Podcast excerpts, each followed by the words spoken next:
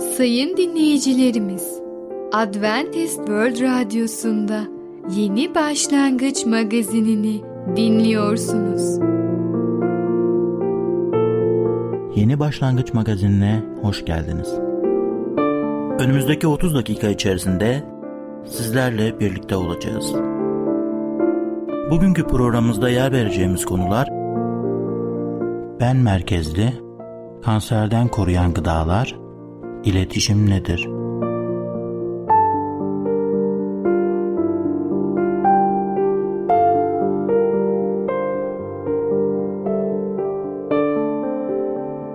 Adventist World Radyosu'nu dinliyorsunuz.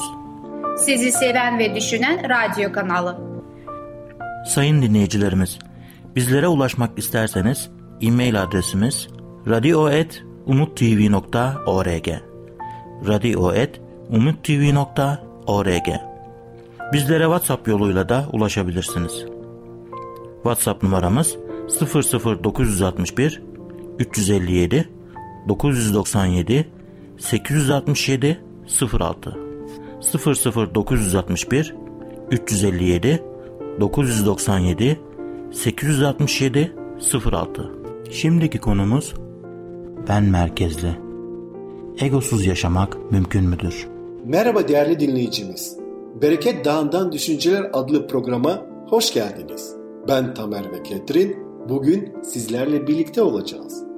Bugünkü konumuz ben merkezli. Biliyorsunuz ki eski zamanlarda Osmanlı topraklarında saraylar genelde yaz mevsimine göre yapılıyormuş. Ama sürekli eğer sultan orada yaz kış yaşayacaksa o zaman o saraylar kışa göre de uygun yapılıyormuş. Ve bazen sultan hanımlarından birisiyle iyi ilişki içinde olmadığı zaman, eşine, hanımına kızdığı zaman onu o yazlık saraylarına ceza olarak, sürgün olarak gönderiyormuş. Ve onlar da orada o zor şartlarda yaşamak zorunda kalıyorlarmış. Böylece biliyoruz ki büyük yazlık saraylarında bir odayı alıyorlarmış ve sadece o odayı ısıtmaya çalışıyorlarmış. Ve böylece çok da konforlu bir şart olmuyormuş. Çünkü sonuçta o odadan başka bir odaya geçince hemen kışın epey soğuk oluyor. Dolayısıyla onlar da üşüyorlarmış. Ve bana anlatılan bir hikayede bir kişi, biliyorsunuz ki eskiden İstanbul'da evler ahşapmış. Böylece tuğladan ve betondan yapılan evler neredeyse yokmuş. Normal bir Osmanlı evi, o dönemde insanların evleri ahşap ev.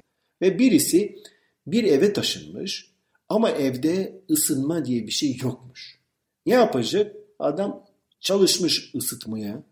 Bir tahta koparmış duvarlardan birisini, yakmış onu. Tabii tahta yetmiyor. iki, üç, dört, beş tahta derken ancak ısınmaya başlamış ama nereye kadar? Sonuçta evin tamamını mı yakacaksın? Olmaz. Duvarı yakarsan o zaman duvar da seni korumayacak. İyice soğukta kalacaksın. Sonunda adam çıkmış gitmiş, yani demiş ben bu evde yaşayamam diye. Aynı şekilde biz de öyle davranmıyoruz. Aynı şekilde biz ben merkezli bir yapıyla, yapıya sahibiz. Bir benliğe sahibiz. Ve biz de aynı şekilde kendi gücümüzden, kendi benliğimizin problemini çözmeye çalışıyoruz.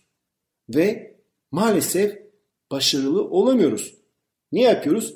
Tekrar günah işliyoruz. Bir sonraki gün gene kendi gücümüzden benliğin problemini çözmeye çalışsak da aynı o ısıtılamayacak evde nasıl ısıtılması mümkün değilse biz de kendi benliğinin problemini kendi gücümüzle çözemiyoruz. Zaten mümkünatı yok. Ve ne oluyor? Başarısız oluyoruz. Peki şu soru sormak istiyorum. Bu günah dolu dünyada yaşıyoruz. Okullarda, üniversitelerde, iş yerlerinde veya siyaset, bu konularda insanlara yardımcı olmuyorlar mı? Okullar her toplum için çok önemlidir. Ama onlarda asıl önemli olan bilgidir. Okullarda sınavlar, testler vesaire öğrencilerin bilgisini ölçmek içindir. Bundan dolayı ahlaki konular okulların ana hedefi olmuyor. İş yerlerinde insanların kabiliyetleri önemlidir. İş yerinde ne yapıldığını ölçüyorlar. Siyasette aslında ahlak için çok konuşulur ama onu bulmak için çok zordur. Peki farklı bir alanda size sormak istiyorum. Devletin, polisin ve yargının imanlı topluluğunu yerine almaz mı? Onlar insanları günahtan koruyamazlar mı? Çok güzel bir soru sordunuz. Tabii ki onlar günahla mücadele ediyorlar. Yani bir yerde bir suç işleniyor. Devletin yasalarını mesela birisi çiğniyor. Eğer günah yasaları çiğneyip suç oluşturuyorsa bunu önlemek amacıyla veya cezasını vermek için onlar devreye giriyorlar. Polis olsun, yargı olsun. Toplumda işlenen suç eylemlerini azaltmak hedefleri olabilir. Ve bu çok ciddi bir hedeftir aslında. Ve ben bundan dolayı bu kurumlara saygı duyuyorum. Ama insan ruhunu iyileştirmek gibi hedefleri yoktur. Sadece suçu azaltmak ve cezalandırmak onlar için önemlidir. Demek ki Mesih öğrencilerinin tuzla benzetilip verilen görev çok önemli ve eşsizdir. Sadece Allah'a iman eden toplumda bu görev mevcuttur. Yani bize bu görev verilmiştir ve biz bu görevi yerine getirmek zorundayız. Biz o anlattığımız hikayede olduğu gibi kendi gücümüzle yapamayız. Bir saray kışın ısıtılmak için yapılmamışsa, ona göre bir tesisat kurulmamışsa siz o sarayı ısıtamazsınız. Sizin gücünüz yetmez. Aynı şekilde de bir akşam bir evi ısıtmaya çalışırsınız. Oradaki tahtaları söküp de yakıp da vesaire vesaire ancak evi yok edersiniz. Gene amacına ulaşamazsınız. Bunu biz kendi gücümüzle yapamayız. Asıl tuz görevini öğrenciler mi, Mesih'in öğretileri mi üstleniyor? Biz Allah'la yaşadığımız zaman, Allah'ın sözünü duyduğumuz zaman Allah'ın sözü bizim yüreğimizde, o değişikliği önce kendimizde başlıyor ve o öğretiş bizi dünyada bir tuz oluşturuyor. Toplum içerisinde biz bulunduğumuz zaman İsa Mesih'in öğretilişlerini koruyarak onlara da bu haberle paylaşmış oluyoruz. Evet, demek ki biz sadece Yüce Allah'ın yardımıyla bu problemi çözebiliriz. Allah bize kelamını veriyor, kutsal yazıları veriyor ve biz bu kelamı okuyup hayatlarımızda uygularsak, o zaman ışığın peşinde yürürsek, Tanrı'nın bize aydınlattığı yoldan yürürsek mutlu yarınlara ulaşabiliriz. Değerli dinleyicimiz, bugün ben merkezli hakkında konuştum. Bir sonraki programda tekrar görüşmek dileğiyle, hoşça kalın. Programımızda az önce dinlediğimiz konu ben merkezli. Egosuz yaşamak mümkün müdür? Adventist World Radyosunu dinliyorsunuz. Sizi seven ve düşünen radyo kanalı. Sayın dinleyicilerimiz, bizlere ulaşmak isterseniz e-mail adresimiz radio at umuttv nokta org radio at umuttv nokta org. Bizlere WhatsApp yoluyla da ulaşabilirsiniz. WhatsApp numaramız sıfır sıfır dokuz altı bir üç yüz elli yedi dokuz doksan yedi sekiz altı yedi sıfır altı sıfır sıfır dokuz altı bir üç yüz elli yedi dokuz doksan yedi sekiz altı yedi sıfır altı. Şimdiki konumuz kanserden koruyan gıdalar. Kanserden koruyan gıdalar nelerdir? Merhaba sayın dinleyicimiz. Ben Fidan. Yeni Başlangıç programımıza hoş geldiniz. Bugün sizinle birlikte Kanserden Koruyan Gıdalar iki adlı konuyu öğreneceğiz. Öyleyse başlayalım. Kanserden koruyan gıdalar. İki. E vitamini.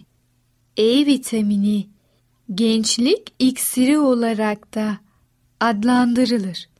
Çünkü bedenimizdeki hücrelerin yaşlanmasını yavaşlatır ve aynı zamanda bizi yağ oksidasyonunun zararlı ürünlerinden korur. Yağlar okside olduklarında toksik bileşikler oluşur ve bunların bertaraf edilmesi gerekir. Eğer E vitamini yetersizliği varsa ve bu bileşikler bertaraf edilmezlerse sinir dokularımızda, kan damarlarımızda ve kaslarımızda sertliğe neden olurlar. E vitamini yetersizliği özellikle çocuklar için tehlikelidir. Sonuçta görme ve solunum bozukluklarına olduğu kadar lösemiye de yol açabilmektedir. Çocuklar doğarken bedenlerinde pek az E vitamini vardır. Bu eksikliğin ana sütü ile beslenmek suretiyle giderilmesi gerekir. İnek sütü anne sütüne kıyasla çok daha az miktarda E vitamini içerir. Bebeklerin mutlaka anne sütüyle beslenme nedenlerinden biri de budur.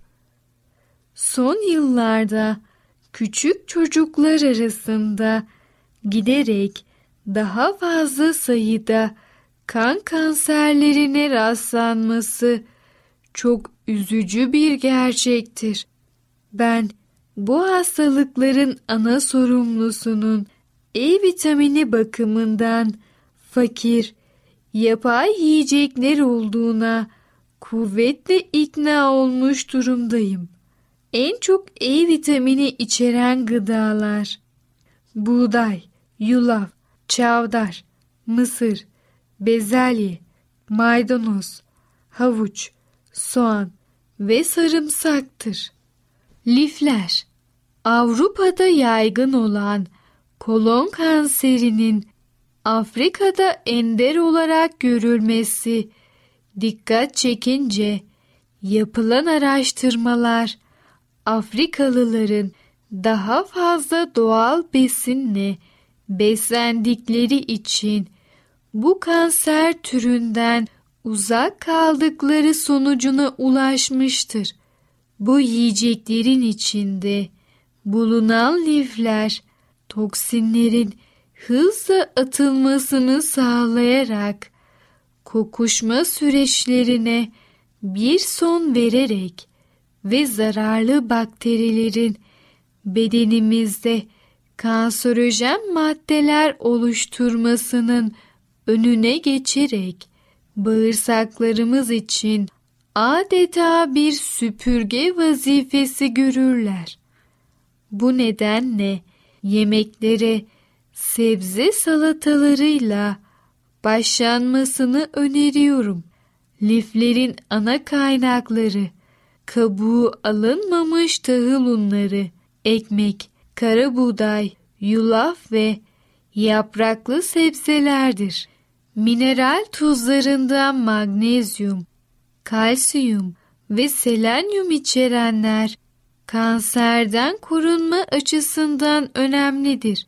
Baklagiller, buğday, çavdar, yulaf, kara buğday, meyveler ve sebzeler de magnezyumca zengindir. Kalsiyum, haşhaş çekirdeğinde, fasulyede, havuçta, lahanada ve peynirde bol olarak bulunur. Bezelye ve kırmızı pancar selenyum açısından zengindir. Bazı araştırmalar mantarların ve soya ürünlerinin de bizi kansere karşı koruyan maddeler içerdiğini göstermektedir. Şunu unutmamalıyız ki hiçbir beslenme rejimi kansere karşı tam bir koruma sağlamaz. Fakat hastalığa yakalanma riski kayda değer ölçüde azaltılabilir. Doğal yiyeceklerin beslenme rejimimizde bol çeşitle yer alması, bedenimizin iyileşmek için ihtiyaç duyduğu maddeleri bulmasını sağlar. Bazı uzmanlar kanserin yanlış beslenme karşısında bedenin aldığı öç olduğunu ileri sürüyor. Kanser vakalarının yüzde doksan dokuzunda kendimizi zehirleyerek kanseri biz davet ederiz. Yalnızca yüzde biri bedenimizde doğal olarak ortaya çıkan değişimler yüzündendir. Demek ki yüzde bir oranında kanserin kurbanı, yüzde doksan dokuz oranında ise yaratıcısıyız. Evet sayın dinleyicimiz, kanserden koruyan gıdalar iki adlı konumuzu dinlediniz.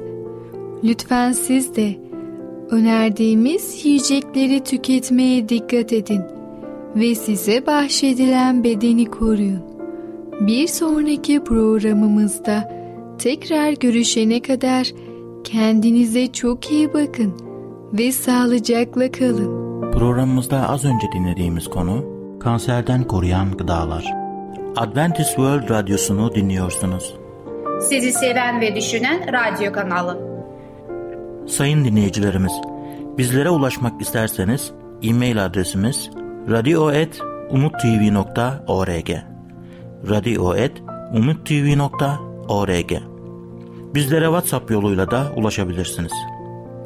WhatsApp numaramız sıfır sıfır dokuz altı bir üç yüz elli yedi dokuz doksan yedi sekiz altı yedi sıfır altı sıfır sıfır dokuz altı bir üç yüz elli yedi dokuz doksan yedi sekiz altı yedi sıfır altı. Şimdiki konumuz iletişim nedir? Ailede ne tür iletişimler olabilir? Değerli dinleyici merhabalar. Ey Babalar adlı programda sizlerle tekrar görüşmekten çok mutluyum, ben Ketrin. Bugün sizlerle birlikte önceki programımızda konumu devam edeceğim ve konumun isminde İletişim nedir? Önceki programımızda neler konuşmuş olduk bir özet geçmek istiyorum. İletişim kısmen sözlü olabilir ya da sözler olmayan sinyaller de olabilir veya bizim hareketlerimiz, oturmamız, kalkmamız bile karşımızdaki insana bir şey ifade etmiş olabilir ve evlilikte çiftler bunu çok iyi öğrenirler ve bilirler. İletişim uygulandıkça gelişir. Karı kocanın kendilerine uygun bir iletişim biçimi geliştirmeleri gerekmektedir. Bazı çiftler daha çok sözcükler kullanır, diğerleri birbirlerinin sessizliklerini gayet iyi anlar. Bazıları sinyaller kullanır, diğerleri daha doğrudan yöntemler tercih eder ve küçük şeylere o kadar çok bağımlı olmaz. Önemli olan rahat olunması, her iki tarafında değerini kendine anladığını hissetmesidir. Siz de kendi evinizde neyin işe yarayıp neyin yaramadığına dikkat edin. Son olarak iletişim ne söylediğimizden çok ne olduğumuzla ilgilidir. Bu programımızda dışsal hareketlerini cilalamak için okuyan bir baba olaya anlamamıştır. Değişimler ve düzelmeler içten gelmelidir. Büyük bir olasılıkla hepimiz durup sözlerimizin aslında ne kadar kuvvetli olduğunu düşünmediğimizden daha sonra pişman olduğumuz şeyleri söylemişizdir. Ama sorunun genelde bundan daha derin olduğu, söylediğimiz şeyin bizim için gerçekten doğru olduğu ve içimizde çiğ, cilalanmamış şekliyle çıkmış olduğu doğru değil midir? Gerçek sorun söylediğimiz şeyler değil, hissettiklerimizi söylemiş olmamızdır. Bu da eğer doğru şeyleri iletmek istiyorsak içimizin derinliklerine her şeyin doğru olmasının ne kadar önemli olduğunu gösterir. Tam iletişim başkalarına karşı kendimiz olmaktır. En etkin şekilde iletişim kuran insanlar iyi iletişim kurmaya düşünmezler çünkü bunu yapmakla fazlasıyla meşguldürler. Kendileriyle iletişim kurdukları kişiler sadece bir cilayı değil, gerçek kişiyi gördüklerini hissederler. Birisi iletişimin en çok negatif ve zor taraflarından söz ettiğimiz gözlemlenmiş. Bunu neden büyük bir olasılıkla etkin bir iletişim olduğunda bunun hakkında düşüncemizdir. Tıpkı bir adanın ıssız gibi ona ancak rahatsız olduğumuzda dikkat ederiz ya da sağlığımız gibi kendimizi iyi hissetmeyene dek hiç durup da kendimizi iyi hissetmenin ne kadar güzel bir şey olduğunu düşünmeyiz. Ama hayatı dalgın bir şekilde yaşamak gerekmez. Eğer durup düşünürsek iyi iletişimin etkilerin tadını çıkarır ve daha fazlasını isteyebiliriz. Gerçek iletişim başkalarının yüreklerimizi için görmelerine izin vermekte korkmamak demektir. İmajımızı korumaya çalışmak demektir. İnsanların bizi gerçekten tanırlarsa reddedeceklerinden korkmamak demektir. Söylediğimiz ya da yaptığımız bir şeyin daha sonra aleyhimize kullanacağından korkmamak demektir. Bu da kulağa riskli bir iş gibi geliyor, öyle değil mi? Eğer gerçekten kim olduğumuzla yüzleşmeye hazır değilsek zaten öyledir. Ama bilincinde olduğumuz herhangi bir yanlışı ele almaya hazırsak rahat olabiliriz. Herhangi bir yanlışın çözümünün de başkalarıyla açık bir ilişkiye sahip olabilmek için içimizde bir temizlenme ve Rabbe açık bir ilişki olması gerektiğini biliyoruz. İletişimin bazı kesin yönlerine geçmeden önce Allah'ın insanlıkla nasıl iletişim kurduğunu düşünün. İnsanlıkla Allah'ın arasındaki uzaklık gerçek bir sorun oluşturuyordu. Allah bu uçurum üzerine nasıl mı köprü kurdu? Çeşitli iletişim yolları ve biçimleriyle. Şahsen konuştu. Peygamberler ve kâhinler gibi insanlar aracıyla konuştu. Son olarak kendisini insanlığa göstermek için Rab İsa Mesih kişiliğinden beden alıp insan oldu. Bize olan sevgisini ve bizim için olan isteğini bize iletmek için hiçbir şeyden kaçınmadı. Biz kocalar olarak iletişim için ne kadar çaba harcamamız gerektiğini konusunda Allah'tan bir şeyler öğrenebiliriz. İletişim içinde olmak için ne gereklidir? Kocalar evlilikte iletişimde nasıl önderler olabilirler? Kadınların iletişim içinde olmaya doğal olarak daha yatkın olduklarını kabul etsek iyi olacak. Kadınlar için duygularını paylaşmak daha kolaydır. Bunun nedeni belki de onların imajlarını korumak için üzerinde o kadar fazla baskı hissetmemeleridir. Belki de onlardan cesur ve kendilerine hakim olmalarının beklememesidir. Gördüğünüz gibi kendimizi çok fazla düşünmememiz aleyhimize olacaktır. Ama iletişimin bizim için fazla kolay olmaması önder olmayacağımız anlamına değil, bu konuda daha fazla çalışmamız gerektiği anlamına gelir. Haydi bu zorlu işi üstlenelim. Değerli dinleyicimiz, günah bizim yüreklerimizi o kadar değiştirdi ki biz bu dünyada her şey bana göre, benim isteğime göre olsun istemekteyiz. Tüm evren bizim etrafımızda dönsün düşüncedeyiz. Fakat Allah bir insanın verici olursa farklı güzelliklerini bu dünyada görebileceğiz. Babanın verici ve fedakarcı olmasını Allah istedi ve bunu da kendisi bizzat büyük bir örnek oldu ve hala göstermektedir. İletişim nedir adlı konumuzu dinlediniz. Bir sonraki programda tekrar görüşmek dileğiyle. Hoşça kalın. Programımızda az önce dinlediğimiz konu İletişim nedir? Adventist World Radyosu'nu dinliyorsunuz. Sizi seven ve düşünen radyo kanalı. Sayın dinleyicilerimiz, bizlere ulaşmak isterseniz e-mail adresimiz radio at umuttv nokta org radio at umuttv nokta org. Bizlere WhatsApp yoluyla da ulaşabilirsiniz. WhatsApp numaramız sıfır sıfır dokuz altı bir üç yüz elli yedi dokuz yüz doksan yedi sekiz yüz altmış yedi sıfır altı sıfır sıfır dokuz altı bir üç yüz elli yedi dokuz yüz doksan yedi sekiz yüz altmış yedi sıfır altı. Gelecek programımızda yer vereceğimiz konular: gerçek güç, doğa ile el ele, içtenlik. Yeni Başlangıç adlı programımızı pazar, salı ve perşembe günleri aynı saatte dinleyebilirsiniz. Bir programımızın daha sonuna geldik. Bir dahaki programda görüşmek üzere, hoşça kalın.